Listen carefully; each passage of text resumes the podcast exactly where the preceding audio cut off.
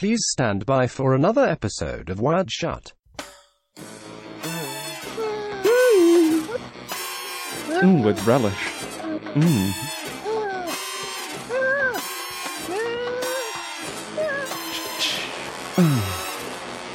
God, this is long. I know. oh, wel- well, welcome to Hired Shut. Hel- Welcome to hired slut. I don't Yeah, know. welcome to Wired Shut. I'm your host, Jesse. He's your host, Logan. I'm your host Logan. He's your host Jesse. Mm. Hello again to all my friends. At the time you're listening to this, it could be um, February. It could be uh, a little bit later in February. But um, we, we're here just doing another episode. Just, you know. Could be the year 2069. Ah, nice. Um, we are our own soundboard. We don't have hosts. We're just a couple of we're just a couple of soundboards.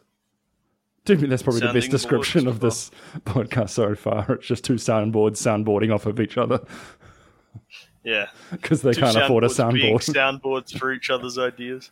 Uh, God, we're Um, deep.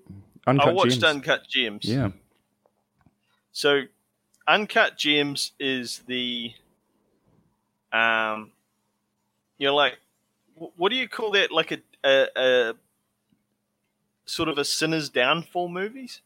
You know, things like Blow. Um, where it's just a piece of shit of a human being trying to do piece of shit human being that- that things. is- and they like really win for a bit, and then shit hits the fan, and their life falls apart. oh yeah, it's like You know, yeah, those the- those kind of Scorsese arc movies where it's like you're a piece of shit that starts, you at least kind of like that piece of shit at the start of the movie, like blow and, and it sort um, of arcs in it. And um, the the more recent one with the Wolf of Wall Street. Yeah, I was gonna say Wolf of Wall Street, Blow, Bad Lieutenant. Uh, yeah, all those kind of I want to say Donnie Brasco, but cheeky haven't shit. seen it. Um, Donnie Brasco, not so much. He's a undercover cop, just skirting the line. So he's arguably a good guy throughout, and I think he makes it out alive. Yeah, without all I, all I really remember, himself. all I remember is a lot of lot of leather jackets and uh, meetings He's down by man, the dock. eh? Donnie Brasco. That's a real Al Pacino, man yeah, he's a real man. Um, yeah, that's based. real man. That's based on a real man. His, that na- that that that Nam's main. Isn't it Johnny Depp? No, or is it Al Yeah, Pacino? Al Pacino and Johnny Depp and Donnie Brasco. Ah, okay, yeah, gotcha. Um, so yeah, I, I'm going to call that like a sinner's downfall type archetype movie. Cool. We'll, we'll find the So actual this is basically that, for the show notes. Yep. but he's never likable, Okay. and he falls the entire time, gets a win, and then it all gets fucked up and it's over. Oh, nice. and it's it's like the punch it, it's punch drunk love levels of like anxious um Sensory overload. yes. Oh, it has a weird synthwave soundtrack that is intentionally too loud for the scenes it's in. Is it hypersaturated like a Michael Bay film? it's yeah. Um yeah it is it is like a weird kind of almost 90s hypersaturated where like there's sort of almost washed out 80s colors mixed with like a new york green gray and people are quite jittery and moving about, but the camera's just tight enough that it's very hard to concentrate on how they're moving because Yes, and everyone's shouting and fuck is every single every second word. It's it's a lot like um, phone booth levels of just jarringly. in your face. You know, how phone booth is just like shots of Colin Farrell like pushed up against a piece of glass with people swearing at him through a piece of glass. yeah, yeah, yeah. Uh, This is This like, movie has a surprising amount of literally that. Basically this is New York. There's no room. Yeah, get out of my way. Fuck you. I'm in your face. We just got to get stuff done because it's New York. Just get out of my way. You're in my face. Yeah, Yeah. yeah. For two hours. just- cool. Heavy, loud. Everything's stressful. He doesn't achieve things in life. He somehow digs himself into deeper holes for no like it's it's a real short slice of life film Yeah. and I, I really wanted it to be like a tour de force type deal of um, as cliche as that is of Um, I keep going to say Eddie Griffin, but Adam Sandler. Adam Sandler suddenly out of nowhere with this Eddie Griffin level of energy about him. Yeah. Yeah. Cracker. Undercover brother. A- Adam Sandler, I kept because that's how everyone's talking about the movie, but you were never really given an in into understanding who or why he is the way he is, and I'm not really sure. Like the plot doesn't allow you to. so it just chops the ends off of what this character is meant to be and just throws this character in your face for a short period of time.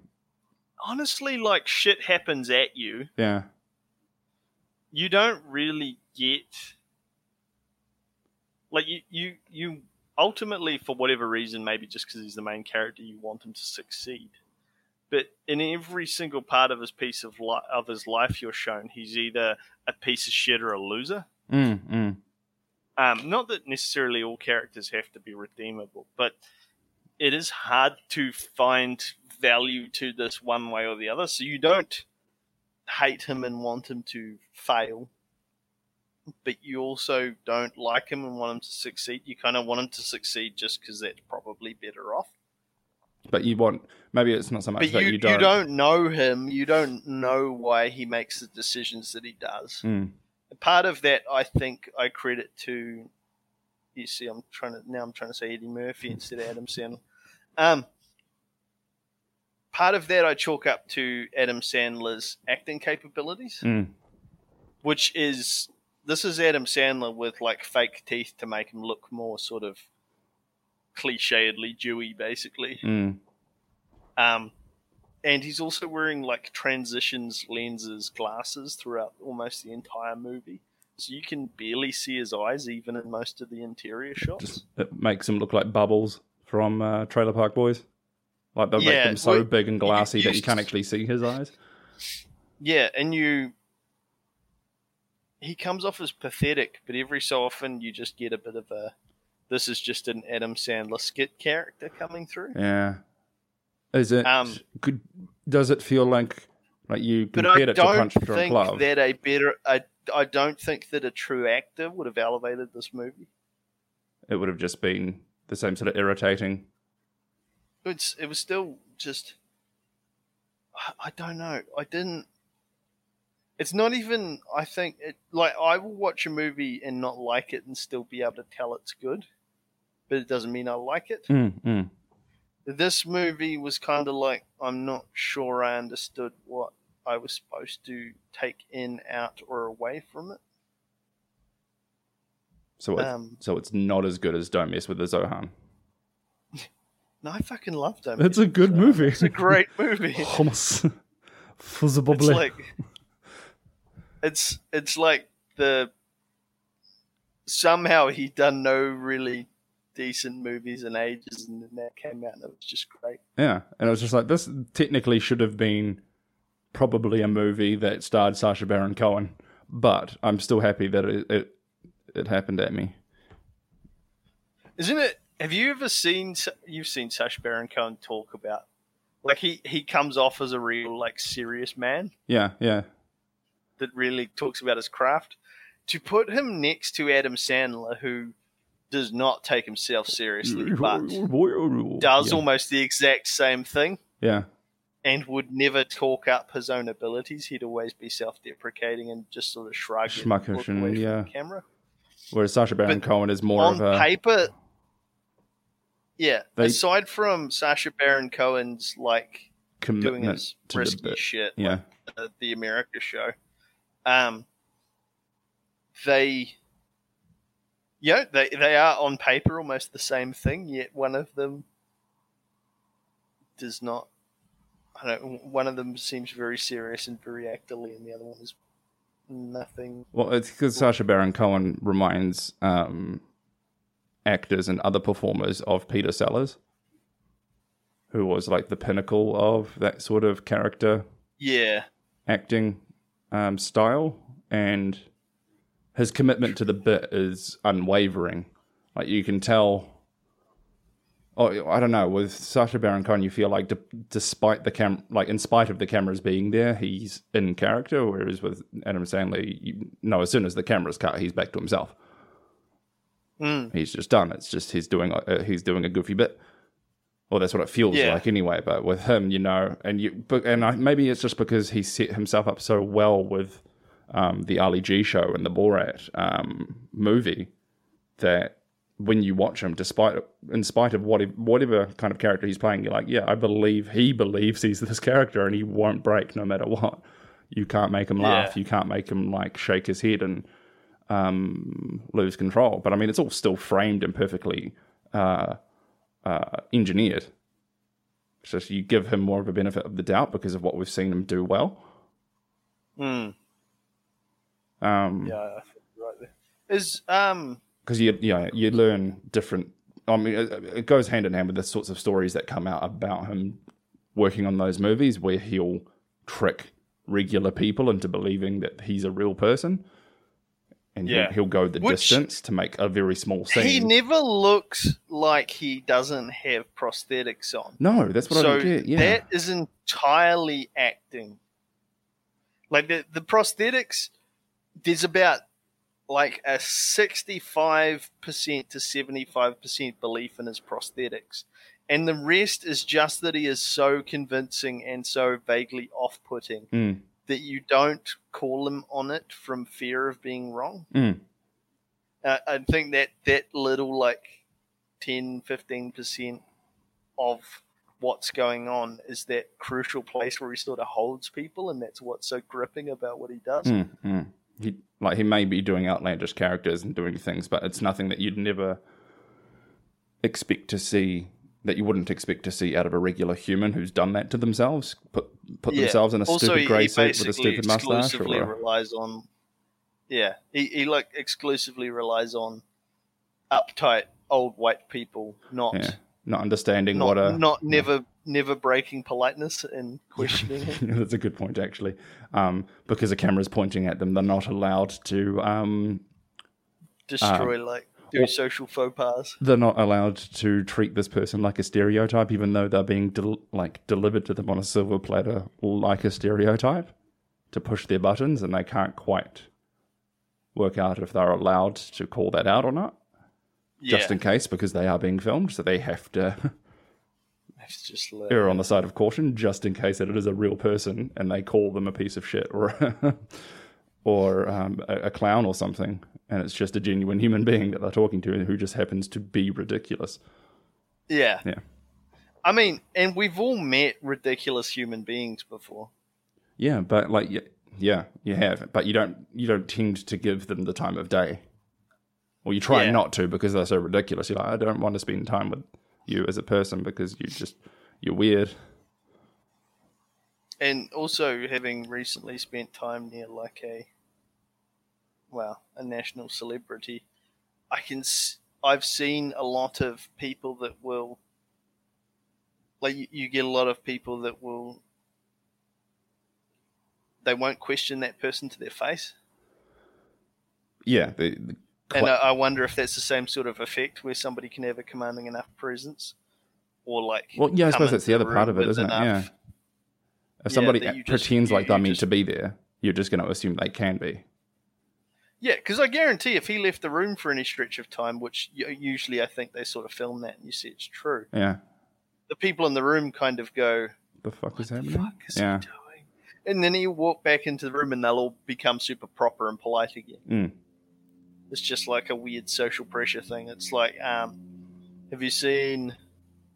I mean, I'm sure it's in the original one as well, but the girl with the dragon tattoo English language remake. Yes, the one with Daniel Craig. when when um, Stellan Skarsgård does his his um, little monologue on like people would rather die than be pol- not be polite. Mm. Yeah, like yeah. I'm clearly I'm clearly going to hurt you, but for some reason you will still quite happily stay in my house and talk to me and try and pretend nothing is wrong because deep down you're so like much of a terrified societal sheep that you want to you would rather like potentially be at risk than be cast out of the tribe Yeah. and like the, the the human nature will actually force people to go against their better judgment in order to not offend others because they don't want to deal with social rejection. Well, yeah, they don't want to be the social pariah, um, especially in Yeah. the face of somebody who, for all intents and purposes, should be the social pariah based on your own perceived um, notion of the things around you. But if you're wrong, the consequences are you'll be cast out, and um, the person you consider to be the outcast will be welcomed with open arms, if not more, just in spite of how you behaved, or that's the fear that you build up inside of yourself um, to put yourself in that little yeah, into that little social box. And yeah, it's interesting. Yeah, yeah. Yeah.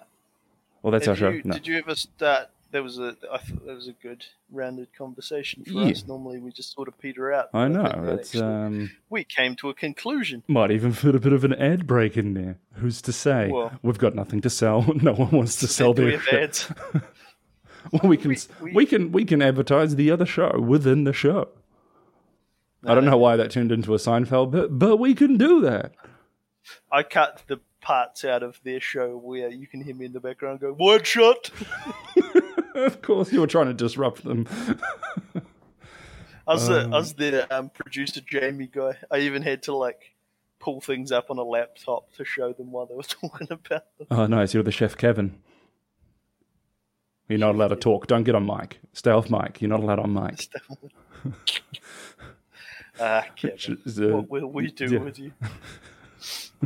um, so you know how I was raving about the Outsider recently? The Outsider? Yeah, the Jason Bittman. The like Jason Bateman, Stephen Five King. Minutes, Ben Mendelsohn. Uh, yes. Um, wow, is that kind of going downhill? Uh, did it under the dome itself? No, it's it's not that the show is going to shit, but it's it's really focused on like the least interesting parts of itself right now. Is that to flesh out the world, really the characters, or back from that. Well, it's it's so that I mean the the conceit of the show was like actual law enforcement trying to get a crime solved and coming to grips with the fact that there was no plausible explanation.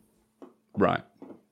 But as time's gone on, it's kind of just become like all the main, all the people you thought were the main characters sit around in their hometown and do nothing, while a like I don't know, Asperger's private detective, like tries to uncover more truths, but ultimately is just coming to grips with the fact that all roads are pointing towards some sort of um, supernatural creature. And it's weird that the supernaturality of it. Like, I'm more interested in it because it's supernatural and not natural, Mm. but the supernatural nature of it seems to be Secondary to what? ruining the what seems to be ruining the value of it being a detective story. Uh, it's um, watering So down like- the actual detective work um, and the journey and the the psychological, or so probably the mental exercise and trying to to do what they need to do because at the end of the day they can just sweepingly go, oh no, uh, spooky ghost. No, it's, yeah, mm, and sorry, and the fact that like the first person she goes to talk to is like an old Latino lady that talks to her about El Coco, and it like Oh, accurately describes exactly what the monster is doing and why it does it, and connects it to a, like an old historical legend. Right, right. Because then it was like, oh, well, this isn't a mystery anymore. We know what it is. We just have to wait for the characters to catch up. Yeah, yeah. But and the the interesting part it was is going to be, which has sort of been hinted at, is that the main characters have to come to terms with the fact that what they're looking for is supernatural, mm, and then they kind of all team up and almost do like a yeah, we all walk into the woods with shotguns and hunt it. which is a very Stephen King way to do things. Yeah. Yeah, but I don't know. The fact that it was completely basically explained in episode three by um, completely explained in, in episode three by a person that wasn't super related to the case at all. Mm. And then you And had that's kind forced of to, it. and then you're forced to watch the character, the rest of the characters, uh, just come to terms with that in their own different ways before doing anything about it, Yeah. or just trying to and confirm that it suspicion. It seems like the only reason that this character has been brought in to um, brought in to do the investigation is because the plot requires her to do it because if the main character who himself is an investigator for the police who's been put on like um, mental health leave Mm. so he's not got anything to do with his time other than read documents relating to this case at home and call her for updates Mm. is not doing it because he's too wrapped up in what is not possible that he could never accept any of what they're discussing while she's going around. Uh, and is, So it, it, it, feels like yeah. the the plot is literally only moving not because it's justified to be moving, but because the character who's doing the investigating that they sort of added in to do the investigating is willing to believe in supernatural shit. Mm. Uh, if they with- actually used the guy who sort of feels like the main character to do the investigating, then the investigation wouldn't work because he doesn't believe in the supernatural. And what we should be getting as an audience, I think, is in granted, I don't know how the story's written, it may be completely different and better or worse, but I feel like we should be getting an experience of that main character having to come to terms with and this could have been the pair of them on the road together. It could also have just been the two of them amalgamated into one character, or it could have been the the.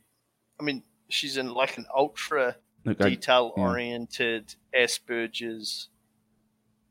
I get it. You're Jason Bateman's agent. You think he could have got more screen time, but they had to diversify the cast, and you're not about that. You're old Hollywood. Oh yeah, no, Yeah. It's, it's all come back to me being racist. No, um, Um, the No, no, mental it- health game. The men- it would have yeah, been better if she didn't believe in ghosts. right. because she's super willing to believe in supernatural shit because she grew up um, With a different Stephen King story. She yeah she grew up like Hmm. being put through all kinds of weird mental torture because she had The Shining. a very strange and specific brain Right. Okay.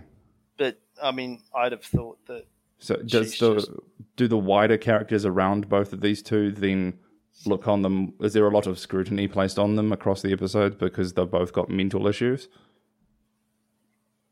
um, Like most of the on. scrutiny comes towards her from him when she just like says i think i know what's happening and you just got to take it on faith and do what i say and he's like No. don't believe in things that are that are magical. Yeah. Like, it- it just sounds. should be- That sounds more like the first season of X Files. Yeah, it does a bit, but they should be there together, so you at least have either the point counterpoint of the two of them disagreeing, and you can watch that sort of test their relationship or whatever. Yeah. Or you could have done away with one of them entirely and still had an excessive. Um, Yeah, it seems like the point to to have two characters then for that sort of setting and that sort of mystery would be to eventually get to the point where they're both proven wrong to some point, but both if proven it's right. you heading know? to a point that ex- that that proves, but like, I mean, even down to the fact that the thing that you've seen, the weird like, there's just like what seems like every time somebody gets killed or there's a horrific event, there's just this weird guy in a hoodie in the background with a wonky face, you stole my story. Is it that guy? and then. th- Pretty much, yes, John Turturro. Um, and then they've ex- they've explicitly pointed it out in other scenes and like said this is whatever it is. mm, mm, Ben Mendelsohn doesn't believe it yet, right. but I mean his wife just like sees it during something that isn't a dream, but it has sufficient like mind powers that to her it feels like a dream. Um, but currently the only thing holding anyone back from solving this the mystery accu- correctly is just all the main characters coming to terms with um, supernatural shit being real, Right. and none of them have had the chance to have that like belief slowly eroded on the road as a means of character development, Mm. which would have been good to watch Or in the very and, and it would have felt impactful in you as a as a viewer because the the show sets itself up to be a real world place where this is just a regular crime, but there's just shit that doesn't add up. But we're still taking everything at face value like we would in the real world, yeah, yeah. and it needed to slowly erode that. But rather than eroding it, it basically pulled all the people you knew and had were like logical to that point and replaced them with a single person who always feels slightly on edge, is superstitious, isn't as easily like you you feel with her and you feel Mm. for her, but you don't get to directly empathize with her one to one because she's portrayed as left of center. Or s- Which is unstable, or a bit just strange. can't trust her own, and like you can't trust what she's seeing or believing because No, well, she's right. Yeah, you yeah, know yeah. she's right in everything she does, but also that just makes it feel less earned as an investigation. right, yeah, But um, she was open to all the supernatural shit, which you as a viewer already knew it was going down that road anyway. So you're already 100% in because you know for a fact that it's not possible any other way than supernatural. Mm. And so is she. So you just suddenly flip a switch from let's see these people try and cope with this as a supernatural thing. Mm. And then within two episodes that honestly weren't particularly interesting to watch, they've gone, this guy that you've seen in the background of every killing is the monster. He is this ancient legendary creature that does these things and operates with this behavior model Mm. um, this is how he interacts with people that he's like fucking with. Mm. He, you know, kills people for this reason. Here's a hard if description of what with this thing is. do this. They're like, you've ne- you haven't got any meaningful interactions that make it feel justified, but they've laid all their cards out. Well, that's what makes it weak.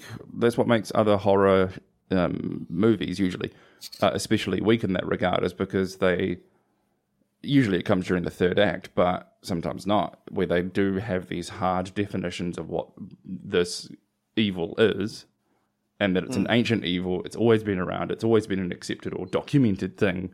But of course, Yeah. suddenly these people have never heard of it, so it's new and like underestimated, and you don't know what it is, and but it's explained Yeah, I mean, they- and then, I don't, They literally waters might as well have just had Vincent D'Onofrio dressed in a um, fucking priest costume come on screen on a Skype call Mhm. and go, "Oh, it's called the this, and it's from this mythology," and the, the- and he explains how to kill it. They literally might as well have done that. Yeah, because what what you were describing before sounded that sounds like Mothman prophecies. Yeah, It's one person in a town being dr- not driven insane, but has all these things happen to them and around them that they're just like, "What's the deal?" to everyone else, and everyone else is like, "I don't know. Looks like it was just uh, it was just a bird, man. It's fine, Yeah, I mean, or a moose." like I don't remember that movie at all. Um, the acting is all pretty fucking top notch. Oh yeah, yeah, yeah. yeah. Um, Uh, but yeah, it just I I think I expected better, yeah. but I also can't tell whether maybe these are the like the two mid-season episodes where they just meander for a bit to save budget for the later half. Yeah, which I don't get why shows still do that. You don't need filler. Just Maybe if your show ends up being know, four it's- episodes, who cares? Put a four episode show out there and people will enjoy it if it if it has a beginning, Well, I middle, and mean- end. length, lengths of seasons are more about we need to ensure viewership for X amount of hours across X time period. Does it so- though in streaming services? Like, Now this is HBO, uh, so they weekly drop so the it still episodes. technically is TV based in some regions. Yeah, we've got ad time to fill. We've got. X number of weeks to fill out across for because apparently sweeps is still a thing, whatever that is. Um, or it's award Which- season, so we need to. The amount of Nielsen boxes that most people don't have yet for some reason. Streaming metrics aren't like a public known thing. No, and they should be because as soon as things went streaming and digital, you can you can measure down to the second, down you know based Yeah. on IP address, what people are But watching. why would any- It's- Why would any company release that? That would show success or failure of their content. yeah, well, yeah, exactly. It would destroy their own business model. Yeah. Um, I've been watching. Um, I do need to watch See because you've spoken highly of it. But in the Yeah. in the Apple TV Plus, um, Super Turbo Plus Plus um, streaming service, the morning show. Um, Ah, yes. Morning show was great. yeah, it's. But at the same time, of it's also um, I'm seven episodes through so far. Um, but at the same time, it's very like there are still points of it where I'm like, yeah, that's. Uh, it's hard to watch Steve Carell in any scene and not just think this is just older, angrier Michael Scott doing Michael Scott things, like showing up into a into an office he just got fired from, um, and um, laugh crying at them because he loves them so much um, and then being escorted out by security, or like th- beating the shit out of his TV with a um, with a fire poker. Is like, yeah, there's an How, actual how episode. are you in? There's an actual episode of The Office where he um, gets into a fight with his partner, and a flat screen TV that gets pulled out from the t- from the wall gets destroyed. Yeah. And uh, it's just weird to see really? that at 10 years later. Like, oh, yeah, that was a thing. This is almost a meme. Um, so I've just watched the finished the episode with the California fires. So you're about just past the halfway point, right? Yeah, I think. What is it? Is it ten episodes? Because I've watched six Eight or ten. out yeah. of ten. Yeah. Um, I think it's ten actually. I remember thinking it finished today and then finding another two. I could be wrong. It's got some I solid really performances. the um. So first, I initially I had an issue with it was very have your cake and eat it too. Uh huh. Yeah. Like it's it's talking about issues that hold back women, yet it's got a Vaseline filter over the entire show. Yeah. Yeah. Yeah. Yeah. But but so it, it's not immune to some of the same shit that it's trying to critique, which take with that what you will.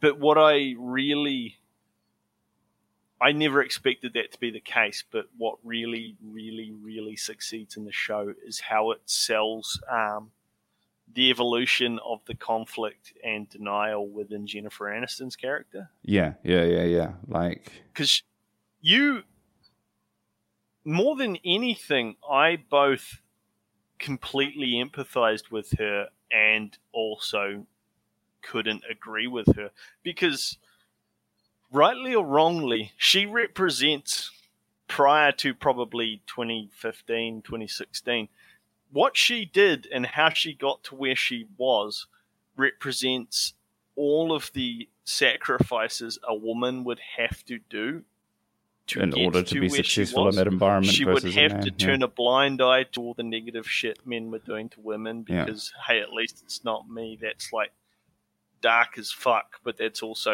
kind of the only way you get anywhere Mm. she doesn't get to have a really successful career and still have a family that works Yeah. something that a man could do My power is only um is fragile, right? My position is- Yeah. is ultimately fragile. I'm I'm in a place where I could make a difference, but I'd be thrown. Or or there's the notion, or I've been conditioned to believe by the people around me that if I use this power for, you know, the good of other people around me, I would be throwing that power away and doing it. it there's nothing between um, saying nothing and doing nothing, just being, and um, it being like a complete scorched earth approach.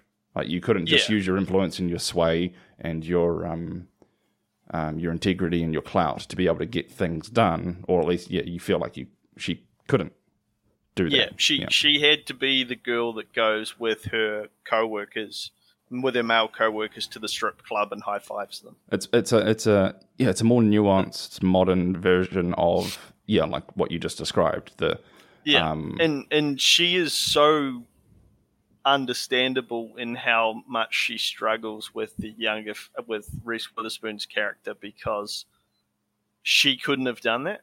She get yeah she's be, not being, confronted by somebody that she disagrees with. outspoken, yeah. loud woman who doesn't play by the rules has never been something that could end with success until like the last four or five years. Yeah, so she's not um, she's not confronted with somebody that she just genuinely hates and doesn't um, agree with um, on principle. It's somebody that she can't relate to because she was never allowed to be that. And Yeah, and also she's angry because she had to sacrifice everything she stood for to get to where she was.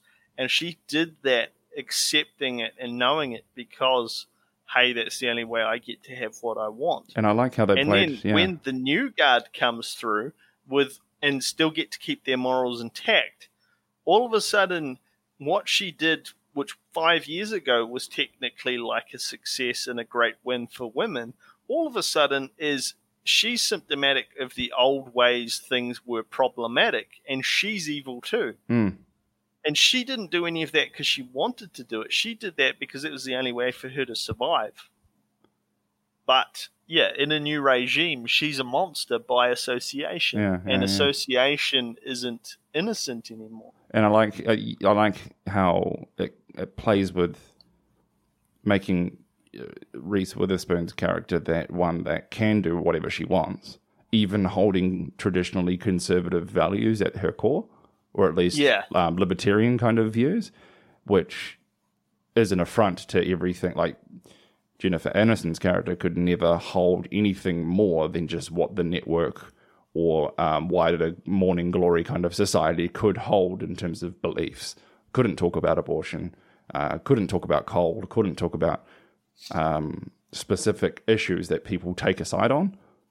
Yeah, She had to just dismiss any concept of having a political slant or just an idea or a belief in something that wasn't palatable to the entire like an entire um, audience. They had to just be non-opinionated. Whereas this new Yeah. person gets to come in and actually hold both left and right wing views. yeah, yeah, and she gets to maintain her identity and her individuality Yeah. to just speak her mind whenever she wants to, because we're in the modern age where all you really need to be is the most loud and opinionated in the right place at the right time, and you're you can suddenly skyrocket to a very powerful Yeah. position. to yeah, and saying that there were like performances phenomenal, really good, well framed kind of Yeah. thing. But fuck, some of the writing though, oh, like I could you could smell it a mile away. Some of the setups they were going for. It's like I know as soon as Reese Witherspoon is walking into a bar, taking the night off for the first time since we've met her. Um, oh, Yeah. she says hello to the bartender. Yeah, she's going to fuck that bartender after getting quite emotional Yeah. or something. What happens 40 minutes later? Oh, she's got a phone call. Oh, she's on a phone call with her dad. Guarantee she's going to go back inside and fuck that bartender. Yeah, there it is. Okay. Yeah. I mean, and I Cool. That, that shit happens. Like, that's a. yeah. But it's like it's been done to death. Yeah. I, I mean the the beyond the complex portrayals of the power dynamics at play, everything else around the edges is, is a little bit basic. Yeah. Um Well, it's just like if they, they just thought, not necessarily thought of the fir- first thought. like why To- they're weirdly cramming in a will they won't they with the new network exec guy in her. Yeah. Or, like when she went to the bar and did that thing, like why did it have to be the bartender that she sparked up some sort of conversation with? It just seemed like the easiest thing to do would be, oh, she'll have a conversation with the bartender rather than just somebody at the bar or somebody that she bumps into or it always just seems to be that sort of, oh, the bartender has to have a conversation with you. So there, there's your in. Now, how do we build on that? Oh, they'll offer them a drink. Oh, they get, they'll do a little bit of this, they'll do a little bit of that and play it up. Whereas you don't get that with just another patron because then it'll just be like, oh, stop hitting on me. I'm trying to have my own time right now. I don't know. I'm just trying to work my way into the thought process of how they decided to write certain scenes. And like, they could have just. Yeah, I, Sometimes you got all the pieces and you just, like, whatever you come up with the first time, you go, like, you know what? Let's just shuffle all of these bits around. All still have all the same pieces and the same beats and the same blocks. but just shuffle things around and see what happens, and it might just Can be a you little bit think more of interesting. anything else around that that needed the that the sex scene needed to be there to because it, didn't really come back to haunt her in any way. No, um, I, mean, it- I think it- she it- needed to have the the sex scene and getting to drunk scene for that um, network exec guy to meet her at the hotel and have all of that set up, and um, lead her into Also, being they were able to be. banging in a posture that is very difficult to do. But she, I mean, she got off, so that's all that matters. Because it, it was that a women, was that a weird female empowerment thing? Like, uh, she came and then walked away. as, yeah, I don't know. I'm, I'm not. That's not a belief of mine. I'm just throwing shit out on, and seeing what sticks. Yeah. Um, no, there, the, yeah. Uh, maybe it's just because we're looking at it with the lens of scrutiny because it's Apple, and Apple are not genuine about anything they do. you know, No. they do things I- to I- sell things. Um, So much of what happened, especially Jennifer Aniston's various arcs, every single little piece of it has value. yeah. But I mean, I, I guess it was to highlight that she, in the wrong situation, is extremely quick to just downward spiral. Yeah, like the longer the she- show goes on, the more I realize how. into- She had a bad day. She walked into that office drinks. She inadvertently, just by her dogged pursuit of the truth, sent them off against each other and ended up crushing multi- multiple women. Then feels really bad, so goes and gets smashed. The bartender gets her illegal levels of drunk and then has sex with her, which arguably Yeah, they could have gone different slants with that, couldn't they? Yeah. but whatever. Um, I did like how a piece that that particular episode was an episode of everyone getting respectively respectfully in each their own way. Way too fucked up. yeah, um, which I didn't see coming in terms of like, oh, the episode's going to end with, or you know, the next episode's going to start with them all being rallied to the same point um, without any recovery time, and so no one's going to be happy about it. So yeah. I tell you, um, you won't have seen it yet, but there's a sequence that involves Steve Carell super heavily, and it's like back in time. Oh yeah, and you really think it's going to go one way, and it's so much more crushing when it goes the other way. Uh, in terms of um, predatory I mean, nature and that sort of. intentionally vague. Yeah, yeah, yeah. Okay, I, I liked the scene with him and Martin Short though. Yeah, that was, say, that that's was like, fucking no, good, but, yeah. but you're a, but you're an actual rapist. Yeah. you know what we should do? We should make a movie about it. Uh, yeah, painful. Uh, no, let's, yeah. Um, And I like that how even though he's playing the from the shadows puppeteer kind of I'm the I'm the network executive four steps ahead of everybody sort of game, at the same time you can't quite tell if he's just genuinely having fun with it. Or if would, there is say, say that again, sorry. um the uh, Oh, Billy Crudup. the Billy Crudup character, like you're watching him the entire time, you realize is he is he ahead of the curve on this? Is he playing everyone's? Is he manipulating events to lead to a particular outcome? Is it that transparent and that um, kind of um, uh, uh, like atypical or archetypal of his character type to just design and, and manipulate events to, to better end himself as a, as an executive, or is he just because of how they've called him out on being weird or having um, react like specific reactions to certain things in a particular way when interacting one on one with characters? It makes you think: is he just fucking with people for the sake of fucking with them? He, um, I mean, obviously, Not in a I- sinister way, but is he just like seen he's more of it. But what he does is he one believes that the chaos will result in the best outcome for him. Hmm. But um, he he's essentially waiting in the wings for the shit to hit the fan well enough, and he's sort of stoking the fire that the old guard will collapse under the strain of the chaos and the change Right. Yeah. but okay. he's he's basically waiting into the in the wings until he sees like a line through it that he can guarantee works for him. to be able to take his his boss's job. Yeah, Clean but up the you show. do actually get to see him get skin in the game later on. Right. Okay. So he's not like a one note. I just giggle and say something cheeky and then walk away smiling. Yeah. Yeah. Yeah. He he he. I mean, he is the most likable character. Yeah. Which is show. that's what I mean. I was like, I don't like he's because everyone else is so far up their own ass about anything at any given time because that's the type of personalities that are attracted to that sort of world. Um, it's weird to think that the the money hungry network or you know the power hungry network executive is the Yeah. most likable person in the room at any given time, or at least he's the most charismatic. Yeah, Um, and um, sort of as time goes on, It could be because everyone else around him is acting with emotion, like they're being driven um, purely from like emotional response, whereas he's analytical, yeah, and he's the one character in that environment who is being analytical. Because everyone else, it's just their lives to them. Um, yeah, they're, that's right. they're He- protecting their job. I mean, they're he, uh, he thinking about tomorrow. occasions Yeah. That you know he doesn't actually need this. He just does it because it entertains him. Mm. But I, I like to think, only X number of episodes deep, that because of that likability factor, I'm like, I'm hoping that what he's trying to actually ultimately achieve is getting rid of the old guard for the right reasons, not just because, not for just for the sole purpose of it benefits him. Um, Oh no, it's just for him. it's just for him, yeah. Like he, I mean, he. You think about it. He's constantly stated that he's not. He doesn't ultimately have any positive reasons to do what he's doing. Mm. He's just looking to grab power.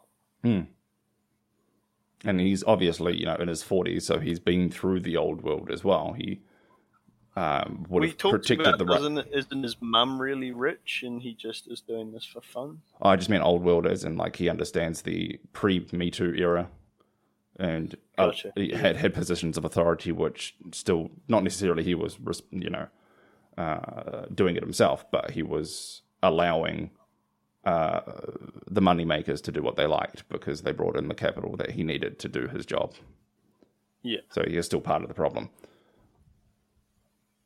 Yeah, Yeah. yeah. I mean, he's.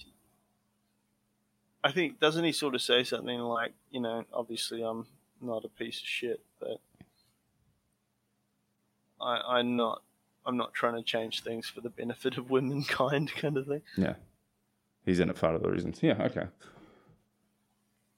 Um, it's, um, it for himself, which Considering the context and just the amount of yeah, like you said in the in the early episodes, the amount of Vaseline um or gloss or gloss or just um intentional framing. It's it, at times it felt like a very much like, you know, when Oprah produces something, it's got this very Oprah heavy slant to it.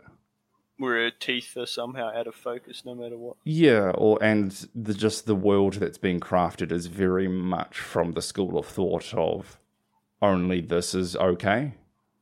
Yeah, It's it's polished in such a way that you don't um you you can't not like it. It's it's there. It's it's polished. It's been done in a particular way. So and it's been done by hmm. people who are doing this thing in a particular way. So you just have to like it.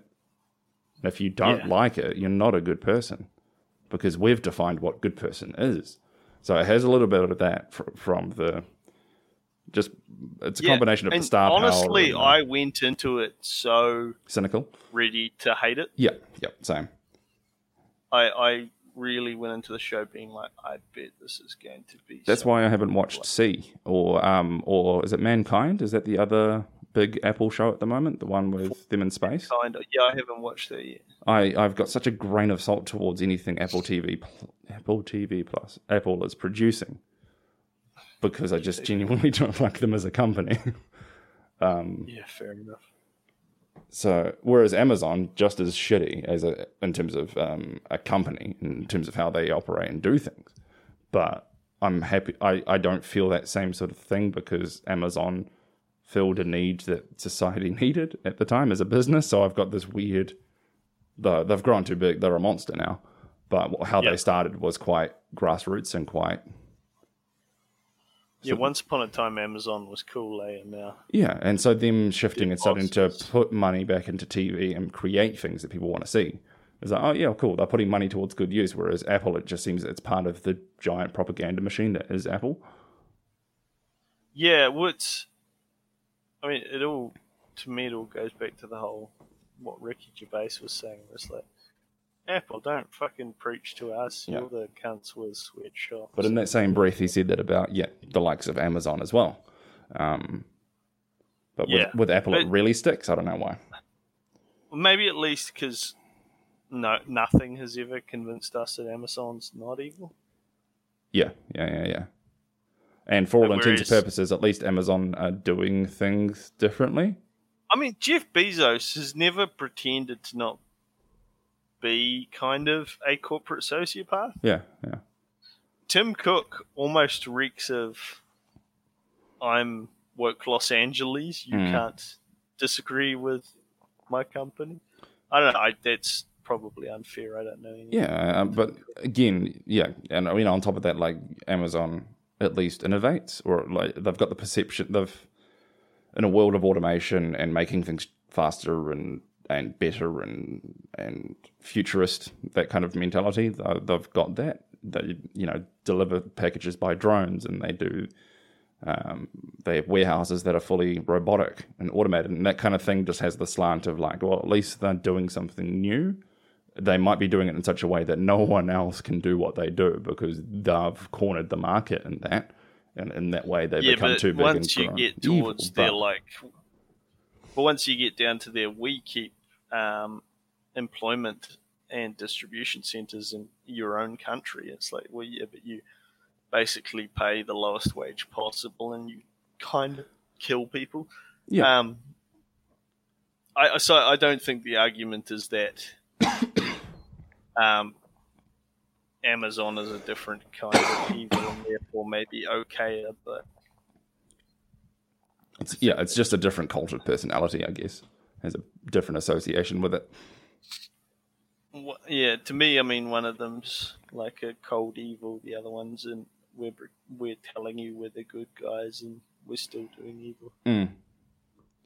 Um, and Apple just has that. To me, Apple has that um, perception that they don't actually create things. They don't really design or innovate. They just they they market and they repurpose and they rebrand and they pull things that already exist. Yeah. They throw money at something to fix it. In terms of Yeah, I need to sell the best companies and then release their stuff like they actually came up with. Yeah, yeah. So they throw money at a problem. Um, to to Which again, I'm probably Amazon does too, but I don't know. well, yeah, yeah. Have you have you heard that the EU has come down in court and said Yeah, yeah, they are the- the- going to try and stop Apple using the Lightning cable? Oh, they have done it. Yeah, they've said they can't do it anymore. Not in those. Not in Europe. Um, any So new new that iteration. just means that um, Apple will sue the European Union. well, they'll try to, but it won't work. um, Wait. they've done it before. Like the EU has come down hard on different tech companies for similar things, like with the Microsoft bundling Edge and Internet Explorer with their software. Um, it didn't. We obviously didn't really see an effect here because we're not the EU, but um, all that pre-install and Android got kick, kicked for it too because um, Android Android was a little bit different because they weren't willing to let other companies use the Android software unless it came bundled with Google um, applications. So they went. Ah, That that was what they got fucked over with the EU, like got um, pulled in line for. Um, okay. Which is that. it's a different world now because obviously everyone can make an Android phone or powered by Android, Yeah. right? But there was a time where if it was powered by Android, it had to come with YouTube, it had to come with Google Maps, it had to come with Chrome. There weren't options. Yeah. Yeah. Um, and that's when you had that kind of period where uh, those lower tier, earlier Galaxy phones, for example, with Samsung, had not only just bloatware built by Samsung, but they, on top of that, they had bloatware built by Google. And so there was just so much crap in those phones. which I think was part of the reason why Apple was able to succeed because they just stripped it all away. and Like, you want an Apple phone? Have all this Apple stuff. Yeah. We're not forcing anyone else to use our um, OS. We're actually not going to let anyone else use our OS. So if you want our OS, buy our hardware, and then we can choose. We've got the control from front to end of what's on this device. And people bought And, into and it. and. Samsung's Yeah. still like cheap tinny shit that feels like it falls apart after sort of six months. Yeah, it does. It feels Yeah. like it. Yeah, it, it's it's plastic. It feels like plastic. I feel like every time somebody shows me their set, and I'm not like I I have an iPhone, but I'm not I'm not a Apple fanboy or Hmm. anything. But it, it seems like everyone shows me a Samsung phone. I'm, I, I assume it's like a banged up two gens or three gens old one, and then they're like, no, no, this is the latest model. Yeah, it's oh, but why does it look so tired and like old and outdated with its design? And yeah, it's weird. Eh? They they age poorly. They really do. Um, whereas I can look at an iPhone, and I'm like, I can't tell you what generation that is, and not in a bad way. It's like it doesn't look like an old generation. It just looks like an iPhone. Cool. Um, I, I know what a uh, I know what a nicer one looks like compared to a not nice one when you put them side by side. But if you covered them both up, show me one at a time, I'm like, I'd, yeah, I'd, yeah, that's an iPhone yeah, cool, good for you. It, that's that's that's it. Happy with that. And the only reason I've got a Samsung now is because I just that was the only. If it was either that or based on the plans that I had, it was either that, um, spend more money on an iPhone, which I didn't really want to do, uh, Yeah. or get a. Um, I think at the time there was very limited, um, like the, um, Huawei Huawei P30 or something. wow. I wasn't interested in it. Um, I'd Yeah. happily take on a Pixel if yeah. I, I if there were Pixels on contract. I did have a Pixel back in the day when they there was a very short period of time where they had them on contract. So I'm like, cool, I'll take that, thank you. And then, uh, I don't know, they pulled out of the market of partnering with telcos in this country. So Two Degrees Right. didn't offer them on Sweet. Um, Spark doesn't offer them. Vodafone doesn't. But you can still buy them. You can just go into a PB Leeming, uh, Mighty Ape, that kind of thing, uh, and just find the latest Pixel and the older generations as well. They are available. It's just you have to pay cash for them. Mm, Which, yeah. uh, if I was going to jump yeah. to the next phone, I'll like I think the next Pixel Pixel Five comes out at the end of this year. So by that stage, I'll probably need a replacement phone, and I'll probably just pay for one. Fair enough. I I'm, I mean I I never buy phones outright. I always buy Yeah. them on plan. But um, I don't know. When you really get down to how much they cost, it, it t- kind of tends to be one of those who has that much Exactly, money just to lying piss away, around to just dump on a fucking cell phone. Yeah. And I mean, I'm just But- inclined to go with Google because of all the other shit that it's just applications, really. It's like that's got all of Yeah. my, all of my um, data essentially. It's got all the things that make my life easy, all in one place Yeah. or across And once multiple upon places. a time, you could get like, yeah, I, I want like an Android phone that just has Apple stuff. Oh no, Apple. um, just just, just, Google. yeah, just has core Android apps, which that was why I like the Nexus phones back in the day. Yeah, yeah, the Nexus is- I think- for- Before the Pixel, I had the I had one of the Nexus. I think I had the same Nexus as you for a while, actually. Yeah. that's right. Yeah, we did. Um, And then because I, I bought that one because I'd seen it from you and I liked it. Mm. Um, Because you could just strip away. Yeah, yeah, yeah. You could just strip away all of the. There was no bloatware. You just and yeah, with the Samsung shit, you, there's so much. There's a button. There's a fucking hard button on this that you cannot disable, and all it does is start up um, their version of the Google Assistant called Bixby, which is just trash. It's like it get, forces you to sign into a Samsung account. It forces you to integrate data with Samsung, um, and not actually tap into the search engines and the um, actual Android suite of, of anything to be your assistant and do things for you using voice commands and, and all that kind of shit. So I'm like, eh, I'm not going to do that then. I won't bother. yeah. But you can't disable the button. I push it accidentally multiple times a day, and it kickstarts a terms and conditions page that pops up and says, before you start using, you'll have to select an option and sign in. It's a hard sounds button. There's no disable. It's fucked. Um, and it, that came like that only came with the last couple of Oh, of course. major. Samsung updates where the phone updated and then you could no longer disable it. It was just always on. You fucking cunt. So you just turn off all the permissions and just let it die a slow death. Hope for the best. Yeah, yeah. Um, like was was the term bootloaded into a like a Mm. Oh yeah, Just a I'm, I mean I'm at the point now where this I've dropped the phone at this point where it's it's making the screen all flickery and gross. So I might just boot load it and put some put some different firmware on it and play with it and Aye. do something interesting. And just see what the fuck happens. Who knows? Yeah, I remember that um, that Huawei phone. I had the issue of um, there was like an Android update that fucked up the phone's ability to go from like the regular mouthpiece to the you're speaking on speakerphone mouthpiece Yeah, yeah, yeah, yeah. like setting. And the only way it could be fixed was if Huawei bothered to patch it, and they just never did. So I had a perfectly fine phone that just had a software issue where if you spoke into the phone, it sounded like you were miles away. Yeah, yeah, yeah. I remember that. And there was nothing to do uh, to fix it. Even though it was literally just a software patch, like it's uh something they applied to it that could have been unapplied, and they just decided, no, Yeah. we'd rather force you to buy a new phone.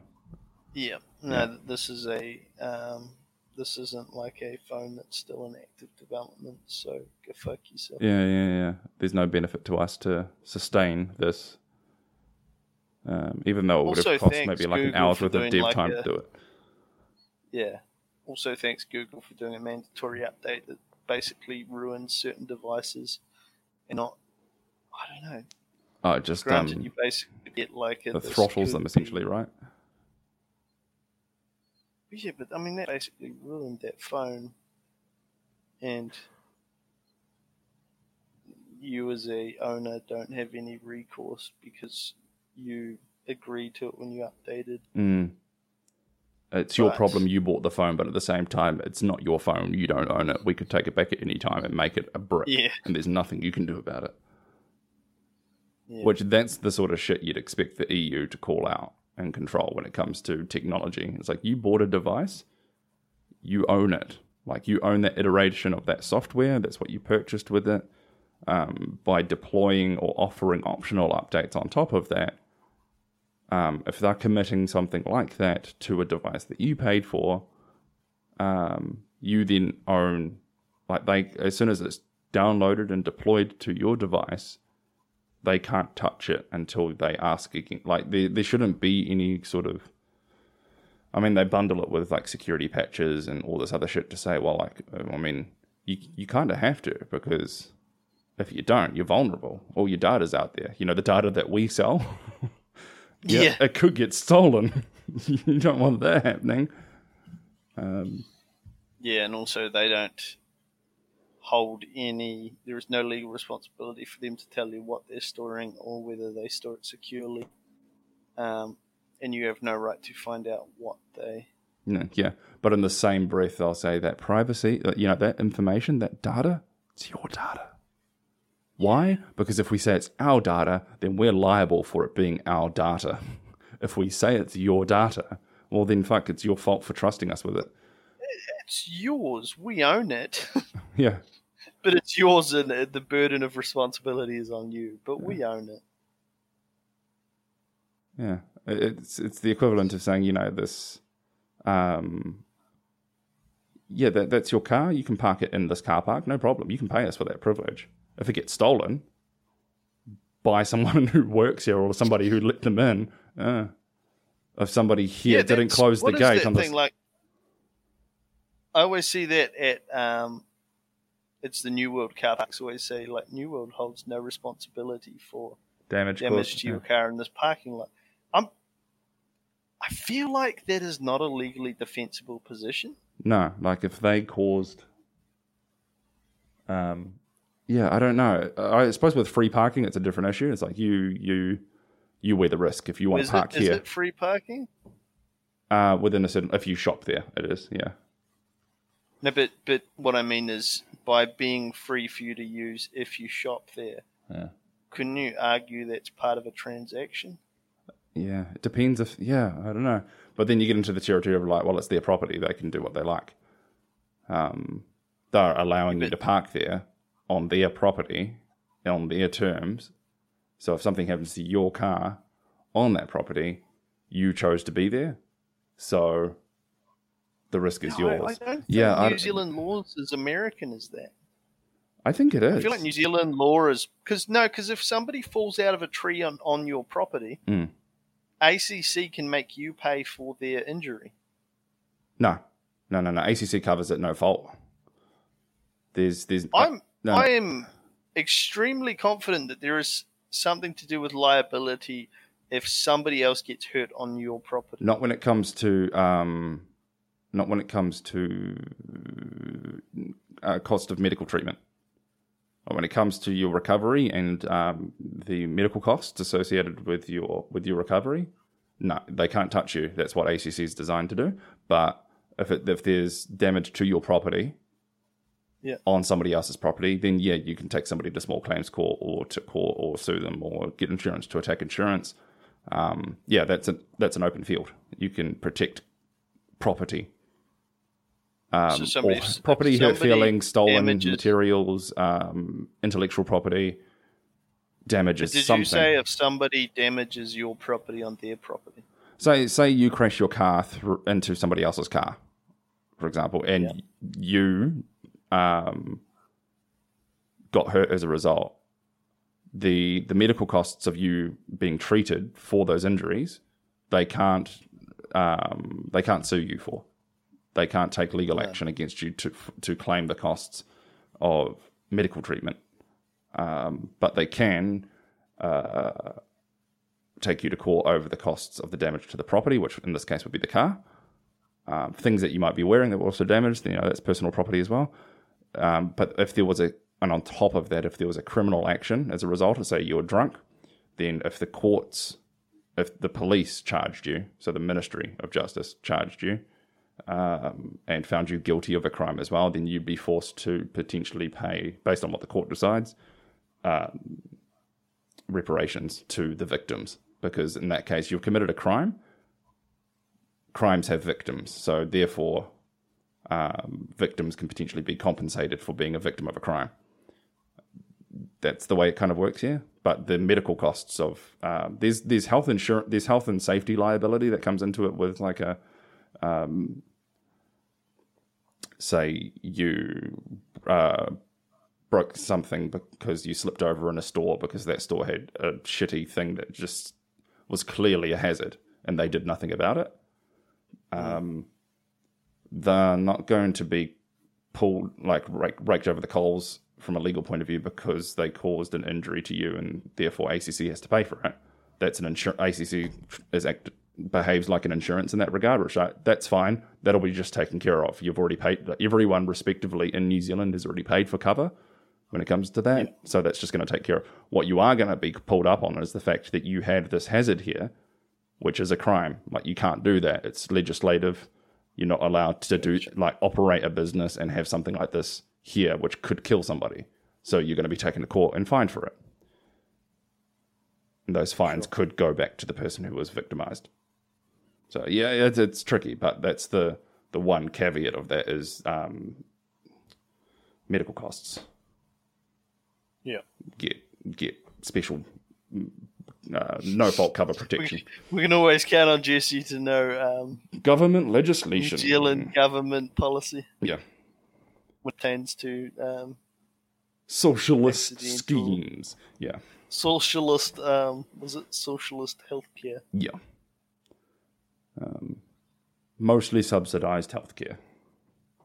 It's free if you're willing What to they wait. What do they call it in the states? Single payer. Well, yeah. Well, that's the thing. We're, we're getting into territory with healthcare that it's like it's not even just, um, you know, it's free as long as you're willing to wait for it. That works to a certain degree, but there are times now it's becoming increasingly common because of the pressures that the health system's under. That um, if the health system then just points back at you and says, um, "Yeah, you could be, you may be willing to wait um, six months for this, but we've just we're telling you now, um, we're not going to bother." so you don't make you don't even get to be on a waiting list. Fuck off. even though your doctor might have said, "Oh, I think this needs to be looked at by the public health system." The public health system Yeah. can say, "Sorry, there's more people on the list for this thing, so no, just no, go away, go find Yeah, another way forward." Which is ridiculous. It's like that's not the point of what what we're supposed to have as a No, health scheme. everyone gets what they need. It just needs to be appropriately triaged. Yeah, and if it can't be triaged, then it's like, well, no, that's what I'm getting at. Is that they just say fuck off and wait till this becomes something that can't be treated anymore, Yeah. or um, you can't take care of. it. You're Which basically dying. Which kind of the argument all those countries that say it doesn't work say, like that's what the state sees. Well, it always just ends up being a burden on the economy, and the lists get too long, and you get denied shit. But I don't know, like you know, my my. well, that's because the, it's those parties that, uh, or you know, those. Uh, I went private with my nose. yeah, and I've done it too, and like it just makes sense because a you take a burden off the already overburdened health system because you can afford it, but sometimes Yes. you just can't. Um, that's that's also the part that outsiders don't seem to recognise is if you can afford private healthcare, you shouldn't really use ACC unless you have to. yeah, but at the same time, you're already paying for You it. You should, Yeah, yes, you're already paying for it, but still, if if you really want to do your part as a good New Zealander and you can afford private healthcare, fucking go for it and let people that can't Yeah. afford private healthcare use the public shit because the lines are already long enough. It's already a bit uh, bit And- and too long-winded, and the lines are too long. It's not a hard thing to get behind if you just remove this the concept of it being about healthcare because people do that for everything. You want to go you you want to be in the faster lane, or pay the toll. It's not hard. Like if you want to take a shortcut, you know you can pay your way. You there. want to add free? exactly subscribe. It's um it's not a hard. It's, that's that's ex- that's what the economy is built on. In most regards, it's like if you want the free version, that's fine. It's just gonna there's limitations to it. Yeah, because and- the and free that's- option is free, so you have to pay for it in different ways. But if you've got the money up front to take the shortcut, no one's going to fault you for it. If you want to spend that money and get something done tomorrow, you usually, like it's the difference between overnight courier and standard post. it's not Yeah. like you get it eventually. But yeah, that's what I hate I've about that. It's like the- imagine being told you're trying to post something from A to B and said, "Oh, sorry, the standard service. There's just too many letters. Fuck off. Go Yeah, find a different way. To, go go um, drive it across the country yourself, because um, this what is meant to be a socialist thing that you pay for out of your tax dollars, and is the Yeah. service. There's no other way except completely opting out of us and driving it yourself. Um, you know, no, so we have decided our own um, ridiculous uh, board of trustees um, for this particular region who have their own priorities of their own health um, strategies and their own prioritizations when D- it comes to different demographics. Are a weird. they get to decide who gets treated for what in their region based on so many different little bullshit caveats.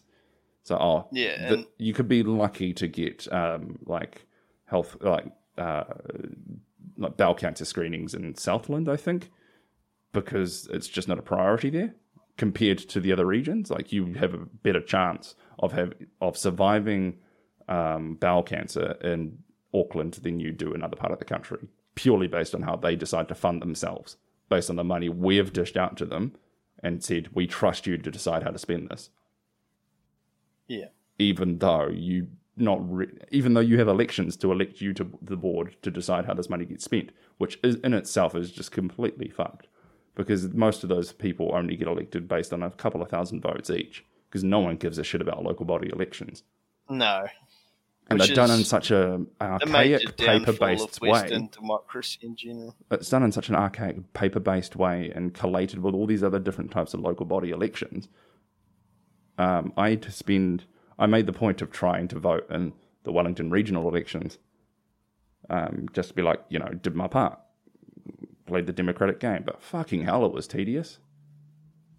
You had to go through and read everyone's profile, what they were standing for in a paper document, um, Yeah. flesh out what, what it was that they were trying to articulate and stand for, um, and what roles they were going for, essentially, And one by one, the only way to um, systematically decide, okay, I've got X number of votes for this, I've got seven votes here, but I've only got five votes for this group, I've got three here, but I've got two here.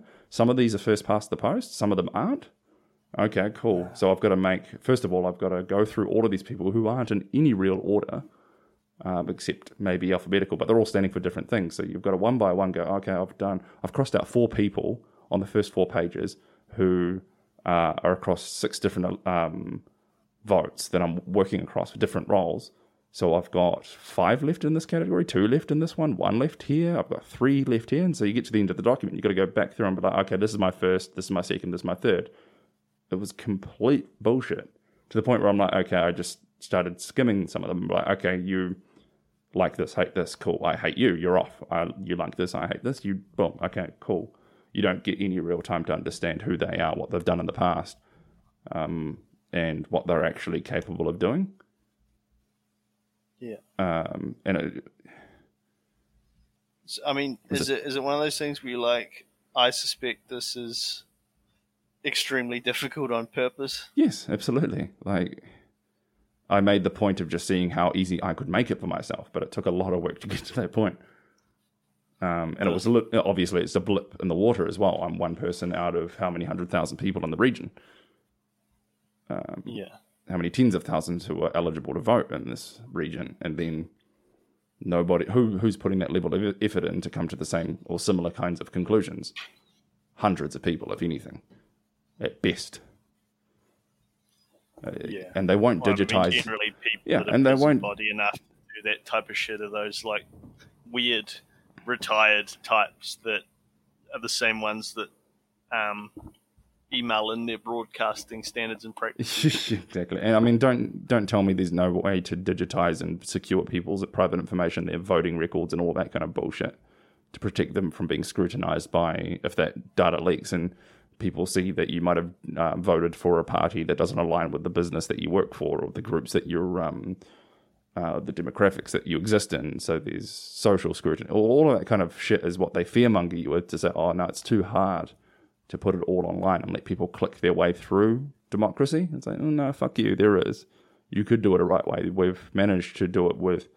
How can we have the most secure passports in the world um, by by global standards if we can't? And a small, we've got a small population. We've got these very stringent, specific ways to have like an what is it, RealMe, with the um, verified way to control people's data and protect people's data with official government records. Um, and they're just too hard basket because they don't really want people who can vote to vote. RealMe is one of those weird things where it's like, I I don't even think I care. I think that that, that type of registration's fine. Yeah. But um, like in a lot of countries, that type of attempting to um, like get everyone on a database would be something people would freak out about. Well, yeah, it, it is something to to and some I degree freak out about whether I should be more uh, about it than I am. Yeah, I mean, it just depends on what side of the fence you lean on with regards to like um, the census, right? As soon as somebody's got a catalogue of who you are and what demographics you sit in, then you get into territory of as soon as the the, the tide shifts or the winds change. If you just happen to be in a demographic that society at large has determined you don't deserve to live here or you don't deserve to live, in some extreme cases around the world, um, then you've essentially given the bad guys the list of the people to put into a um, into a camp and then systematically get rid of them because you've ident- that was actually an issue um, when it came to the Holocaust is that there was a Jewish register. All of the um, synagogues had to be registered and you had to register at a synagogue and it just seemed like a standard practice. People didn't think about it. It was just like, Yeah. oh yeah, of course I need to register at the synagogue. They need my details. They need my name. They need to know who I am. They need to know I'm Jewish, right? Um, and what did the Nazi Party do as soon as they swept to power? Though, well, they collated all that information and used it to hunt people down. Oh. So that's where you get into. But I mean, in a society like New Zealand, you, know, there's, you can, and with encryption as well, like you can get to. I the- mean, like, can protect our, our worst case scenario is if I guess China successfully do usurp all our elections and whatnot, like everyone But I mean, claims you could trying to do. And yeah, yeah, yeah. But I mean, you could argue that because of the way we've chosen to um, archaically approach the way we manage our own people in that regard, with when it comes to voting and all of that, we've we've given them everything they need to be able to infiltrate our um, our existing uh, government systems because it's such a paper based. Um, poorly managed, uh, money driven sort of like you can just buy your way in. Um, we've made it too easy for them in different angles. It's like the angles that are already, if they want to spend the extra amount of money um, hacking into systems to be able to do things in a particular way, at least that way we So- can trace it. So yeah, if they I know that- for a yeah. fact that the Serious Fraud Office is currently investigating somebody that's very prominent in national yeah, um, for um, due to this whole like Chinese money hundred thousand dollars came from nowhere, right? Yeah, system.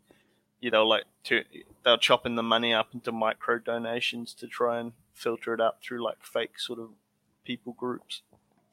Um, but the the the suggestion is that the person who is going to be named eventually is quite important. mm, Um, interesting. I mean- an election year. when you Um, did you know that there's a um, like quite successful national member who was A CCP quite high up Yep. in the yes the Chinese secret police for like 15 years. Yeah, he trained spies. That was it was confirmed How- that he worked in a spy How school. is that legal? Exactly. Like I'm, Yeah. I don't, and because I'm, I feel like I need to be careful these days because I don't know about your part of the country, but Auckland especially is getting really, really racist towards Chinese at the moment. Oh, really? Yeah. Like, there's always been like casual racism. yeah, yeah, yeah. Oh, But it's getting I'm going to send you a gross image. Yum. Okay. Um, no, it's not that bad down here. Uh, beyond just I mean- offhanded jokes about coronavirus right now, but um, There you go. Oh, do I want to? That's, it hasn't sent you. There you go. No, I haven't clicked on it yet, but no. Is it Joe Biden kissing somebody he shouldn't? Yeah. Okay. Cool. It's his granddaughter. Uh, what? Oh no, that's That's not right. that's yeah, yeah, it's disgusting. Um, that's that. Oh, what's his name? Who had his daughter in the basement? Um, I want to say Merkin, but it's not Merkin. Frick, Frickle, Yeah. Fritzl. Fritzl, Josef Josef Fritzl. That's what that looks like if you don't focus on who they are. Like, is that a Fritzl and daughter image? Uh, Ugh. Oh, and it's his granddaughter. that, that man is insane. yeah, let's not get into that tonight. Um, we, No. well, let's go and wrap this up. Let's go and wrap this up. Um, I got a boost, but this is this has been a good episode of Wired Chat. I I feel like we've got momentum here. Let's uh, well, yeah, we'll we'll pick up this whole uh because we're coming up. It's election year, in New Zealand, twenty twenty. We did an election Oh, no. special Do last. to do some we- coverage? we have been around as a shitty podcast for so long. This is our second election. Yeah, Does that mean this show's four years old? three. No, it's every three years. So I think we started an election Uh, year. it shows how I'm, I'm an included in American politics. Um, but yeah, we might need to do a bit of a deep dive with some of this. Uh, there's some stuff happening in the New Zealand First Party when it comes to donations as well. Um, but I'm really interested Yeah. to talk about the um, every time the Chinese MP for National is brought up with his ties to the CCP and um, his history of how he operates or has managed to get where he is in New Zealand. Um, the the fastest comparison that gets brought up as a contrarian is um, the Labour MP. Or, I think the Lab, the Chi- the one Chinese Labour MP or the most prominent one um, gets brought to the forefront and be like, well, what about this guy? He's also born in China and does things that are Chinese. Um, and then they deep dive into actually the kind of lifestyle that he had, which was very poor, very rural, and very um, uh, pro democracy, and to the point where his family were um, scared out of China for doing things um, they shouldn't have been doing. Um, so it's very interesting, kind of comparing those. So it'd be cool to like explore Like, those. I don't. I. It it has nothing to do with him being Chinese, even if he was No, American. Just the thing. If you work in one nation's intelligence apparatus, you should not be able to work for another country's government. no, you you're lucky to be able to go No, to other countries. yeah. Full stop. Nothing is like. I, I can't imagine any sort of loyalty oath that would be more live or die than a fucking country's espionage. Yeah, uh, uh, I mean, end of the day, they'll have family still back in their home country that are being not held at ransom to beholding to the ideals of their motherland, but um, unless he, they've completely denounced their citizenship to that exi- the other country in some way, if they've worked in intelligence, you can't trust them. It's as simple as that. It's like we don't know because so much of your lifestyle is actually a classified thing for whatever reason. It could be to protect lives, but if if you can't actually transparently explain who you are, where you came from, and what you actually represent, then yeah, you shouldn't be allowed to go to a different country, no matter what country it is, and operate at that level of power and influence, and potentially get to a position where you run the country. That's fucked. Yeah, it's bizarre that that's allowed to happen. Yeah. Anyway, But this has been I also wired. kind of assume, this being New Zealand, that it was just a case of oh nobody paid attention to this. Well, that's then yeah, it's um, not a lazy Western complacency angle. It's just a chilled, she'll be right approach to New Zealand. It's like, oh no, that's fine, Yeah. guys. Don't worry about that. Or just Also, somebody and- points out corruption, like, oh shit, that is bad. Ah, probably should stop doing yeah, that. and all all it takes is a very nationalist government. Which, ironically, if you got a nationalist government out in New Zealand, they would be Labour supporters because the anti-immigration party in New Zealand is actually the Workers' Party, which, when you think about it, makes a lot of sense. Yeah, they're not anti Because- um, multicultural. Like they're not. If No, people want to they're immigrate, anti-immigration because it decreases the um, the value of your existing working class. yeah, exactly. Yeah. It's the only reason anyone should be anti-immigration. Not because you fucking hate people from other countries. No, no, no, no. Uh, people Ah. hate people hate the change that comes with people from other countries, and but they can't quantify the difference between seeing somebody of a different race that they like into a situation that has caused them to lose their job, or their people Yeah. to lose footing in their own community. Then beyond actually looking at, oh, that's one of those people. Fuck those people because of what they stand for and what they've done, not because they're dirty or they're. Um, it- yeah, it's and that I think that's where But- racism gets to a weird level in New Zealand because it sits at mostly sits at that. They're not. It's not that like oh, um, they're disgusting. They're less human. They're all of that. You know that pure angry, yeah, I've, I've angry heard that racism. You described know? as the difference between racism and bigotry. Yeah, yeah. And so there's a different breed in New Zealand of that sort of thinking, which people excuse, get to excuse away their thoughts and feelings when it comes to that and still exist in that little bubble where they don't like people of a certain culture because of a certain thing. Um, because if you call them out on it, they're like, oh, but, but my, it's the, they took my gerbs kind of mentality. Yeah, Um, and, And New Zealand. no New Zealander is a bad New Zealander. We're all just trying to get along and trying to get on with it. We're not bad. It's just the way things have always been in my 40 kilometre town that I've never left. And how dare you, this person that I called on Radio New Zealand, tell me otherwise? We could be angry small town New Zealanders for a living, Oh, yeah. or just pundits. Yeah. just- but no, we, we could also just be like whingy fucking complain about the bloody Asians. Because that's, I mean, there is a weird amount of okay with being racist towards Asians. Of course it is. Yeah, there- there's, it's comfortably racist. This country is. I mean, it, but it, it, I think we socially normalize it because it, one, they're a huge demographic in this country, but two, um, it, I think it, at least partially stems from the fact that we all kind of have this subtle belief that we're being slowly eroded by China's foreign policy. yeah. Well, it's it, it, it, yeah. You get into territory where you can't try to defend yourself from um, globalization and, and can't think with a nationalist scope because you get painted with the automatic. Oh well, you just scaremongering, you're xenophobic. You're um, yeah, I mean, having the best interests of xenophobic is arguably a better description than racist because and that's usually what gets thrown around. Yeah. people hate Asians so much as they fear the Chinese. yeah, or they they hate their way of life being corrupted by a different way of life because that's not their way of life. Yeah, um, if that way of life just happened to be other white people imposing a different. I mean, you, you can you can split here. yeah. I mean, if, if we were getting different- colonized by the Nordics, then I don't think anyone would really care yeah, because arguably their way of life seems to be more free.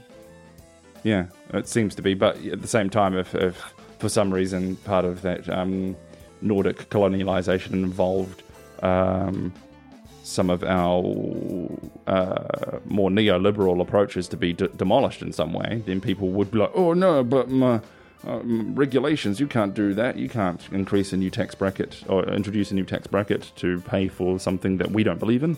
How dare you? Even though that's just a thing that just makes sense. How, Yeah. how dare you have a levy that uh, um, reduces carbon emissions or something ridiculous? Windmills, Yeah, the, that- they cause cancer, all that kind of shit. Yeah. That immediately, right now, affects my bottom line. I'm Hmm. against that. I'm Yeah, just we're and dad just trying to make like- ends meet back on the backs of um of a lack of regulation to be able to do what I want in the first place. And the only reason I was successful the last thirty years is because no one had a minimum wage. How dare you introduce one and level the playing field a little bit? Fuck you. Yeah. No, I can't buy a fourth home. Yeah, this has been wired shut. It has. He's Um, been your host Jesse. I've been your host Logan. yeah, and he's been your host Logan, and I've been your host Jesse. Um, yeah. Um, I'm going to go and watch Burden of Dreams, Burden of Dreams. the documentary about the um, Werner Herzog trying to make the movie about Oh. taking the boat over the mountain. Oh, we we we we might, want to watch that. Um, You just got yourself a copy. You just got yourself a copy, I nondescript did. copy. I went to my local video store and rented a copy. Oh, you went to Blockbuster? Okay, I need to go Yep. to the local Blockbuster. Um, I'll just make sure to put my VPN and do it. Um, Yeah. Because Blockbuster hates immigrants. I don't know. No. Um, Yeah. this has been wired shut. Find us in all the Yes. usual places, and uh, um, yeah. Google Pete Holmes' face. that Val Kilmer lesbian Pete Holmes. we Okay. out. we out.